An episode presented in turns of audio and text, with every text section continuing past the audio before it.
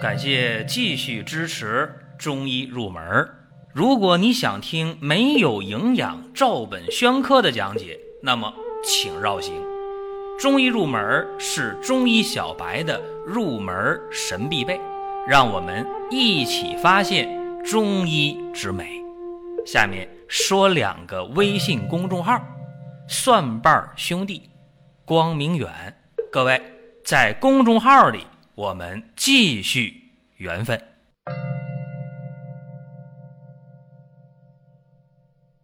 今天我们的话题是为什么本草是中药的代称？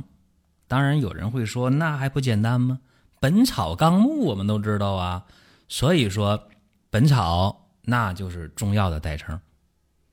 说这话的啊，应该说还有一定的医学知识，甚至有人还不知道本草到底是咋回事呢。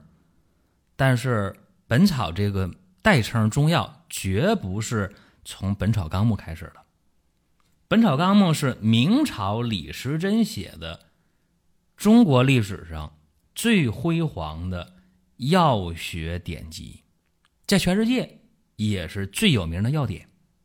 但是，我们管中药叫本草，要比明朝李时珍写《本草纲目》比这个时间要早得多得多。在东汉时期，我们国家最早的药学专著《神农本草经》就已经问世了。各位，东汉呢，距离今天将近两千年的时间了，一千七八百年是那个时候的。在那个时候，本草就是中药的代称了。那么，大家也奇怪呀，不对呀，这中药里边还有动物药、矿物药，有吧？当然有啊。我们用鹿鞭、鹿胎是动物药吧？我们还用其他的呢，化石的、矿石的、龙骨。我们用牡蛎，对吧？这很常见的药啊，那不是草啊。不是草根，不是树皮啊，不是树叶啊，不是花，不是果啊，对不对？但是到今天为止啊，我们临床当中常用的五六百味药当中，这里边草根、树皮、花果、茎叶这些本草类的药，还得占到百分之八十五以上。至于说我们这一万多种药材当中，本草类的药。八千多种，所以说啊，草根、树皮、植物的根茎叶、花果实这些草本类的占大多数。所以从《神农本草经》开始，从东汉开始，本草就成为了中药的代称。话说到这里，大家恍然大悟：哦，我知道了，原来如此啊！看来神农写的书真厉害啊！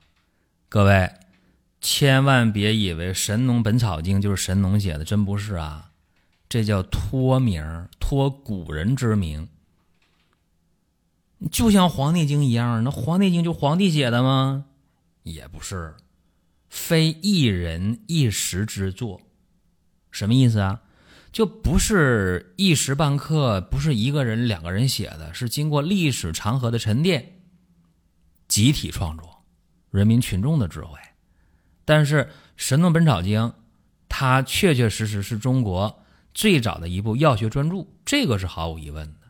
这本书里边对药物的采摘呀、炮制啊、使用啊，做了详细的论述。就到今天为止啊，《神农本草经》还有非常重要的理论依据和操作意义。说白了，今天中医药整个行业当中，很多时候。还得靠这本书《神农本草经》。那为什么就托名叫《神农本草经》啊？无非就是老百姓理解的“拉虎皮扯大旗”，是吧？这话说的有点俗气，但理儿是这个理儿，话糙理不糙。托一个名人的名写的书，那这书就厉害了。对吧？像今天为什么我们出书热，大家写本书很容易，甚至都不用你写，是吧？你说你想出书容易，找个写手帮你写就行了。但是为什么还要找名人帮你写个序言呢？道理是一样的啊，用名人他的名气来托你这本书，让你这本书好卖一点。那古人也是啊，也要用那些高大上的人来命名书，那这书。它就有分量了，这是最开始这么想的。但是《神农本草经》啊，它不仅这名儿好，内容更好。《神农本草经》呢，在今天简称啊《本经》或者《本草经》，这里边记录的药三百六十五种，分为上、中、下三品。经常听到“本经上品”，啊，就是。《神农本草经》当中把这药列为上品了啊，本经上品。比方说人参，人参就是本经上品，包括中华九大仙草都是本经上品。那本经上品一共有多少种啊？一百二十种。这一百二十种药都是没有毒的药，都是以滋补营养为主的药。这些药呢，无毒，滋补营养。既能去病，又能强身健体、延年益寿，所以本经上品的药，在今天还是我们滋补强身的首选。在《神农本草经》当中，中品也有一百二十种。这一百二十种中品呢，是无毒或者有小毒，毒性不太大。这些药呢，往往是。补养和祛病双管齐下，但既然这些药有小毒啊，其中有有小毒的，所以这样的药能长期吃吗？哎，不需久服。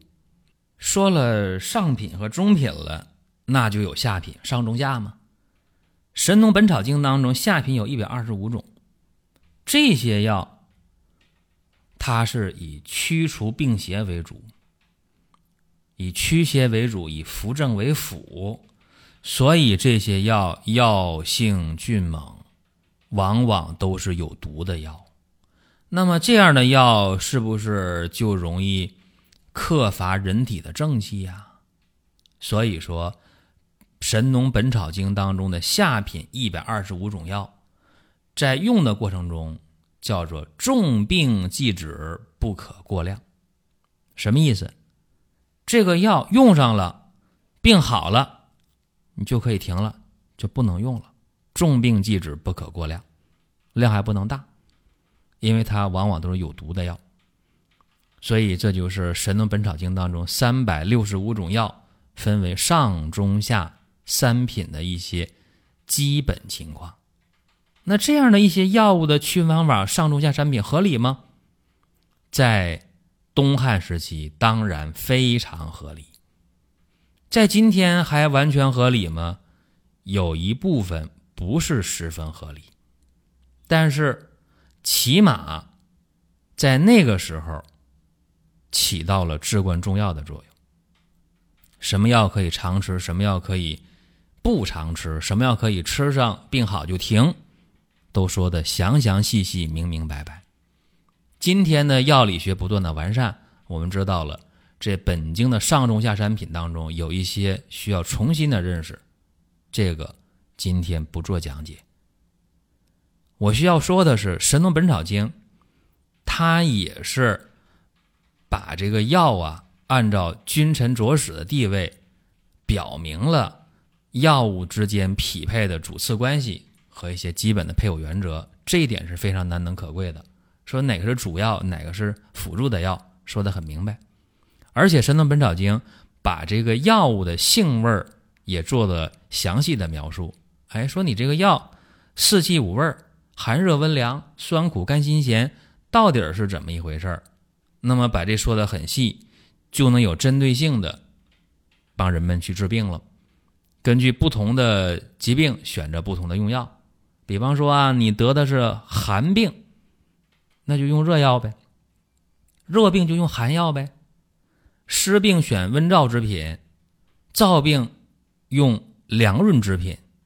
在具体用药的时候，我们如果参考五行的生克关系，再结合药物的归经、升降浮沉，那整个的选药配方就会更加的精当，疗效也会更加的好。药物在应用的过程当中啊，就得去研究药物之间的相互关系。《神农本草经》呢提出了七情和合的原则，这个原则在实践当中有非常大的作用。比方讲啊，两个药有共同的使用的特性，那他们用的时候就能够相互的去辅助，发挥更大的药效，那就比单独用一味药效果要强上很多倍。当然也不都是这样的，有的时候两个药遇到一起了，直接就减少了另一个药的药效，那么这样的应用方法就很难发挥药效。这样两种药就得避免一起用了。还有的时候啊，用两种药，这个药呢是减低另一个药的毒性或者是副作用啊，那这个就应该好好去用。甚至有的时候啊，这两个药也都是安全无毒的，但是这药遇到一起了，坏了，产生毒性了。所以你看，我们有这十九味十八反呢，就把这些呢简单的就给列出来了。这也是医药从业者呀必须具备的一些基础的知识，因为这样的基础知识，它决定了用药者的生死大事儿啊，这很重要。我开始的时候就说了，说《神农本草经》在今天还是必不可少的必读之书，搞中医的、搞中药都得读这本书，为啥呢？就是《神农本草经》对药性的定位，对药物的主治功效的描述十分准确。甚至今天我们在药物的药理学上还会借鉴这本书。所以今天和大家就简单的说了一下啊，《神农本草经》这本书是咋回事儿，也希望各位有时间有精力的话可以去读一下。还是大有好处的。各位想听什么样的内容啊？可以给我们留言互动，然后我们给大家有选择性的去做相关的讲解。另外提示各位，九月三号到九月九号啊，是我们的膏方节。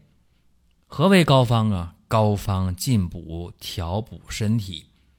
这几年呢，膏方进补，大家已经尝到甜头了。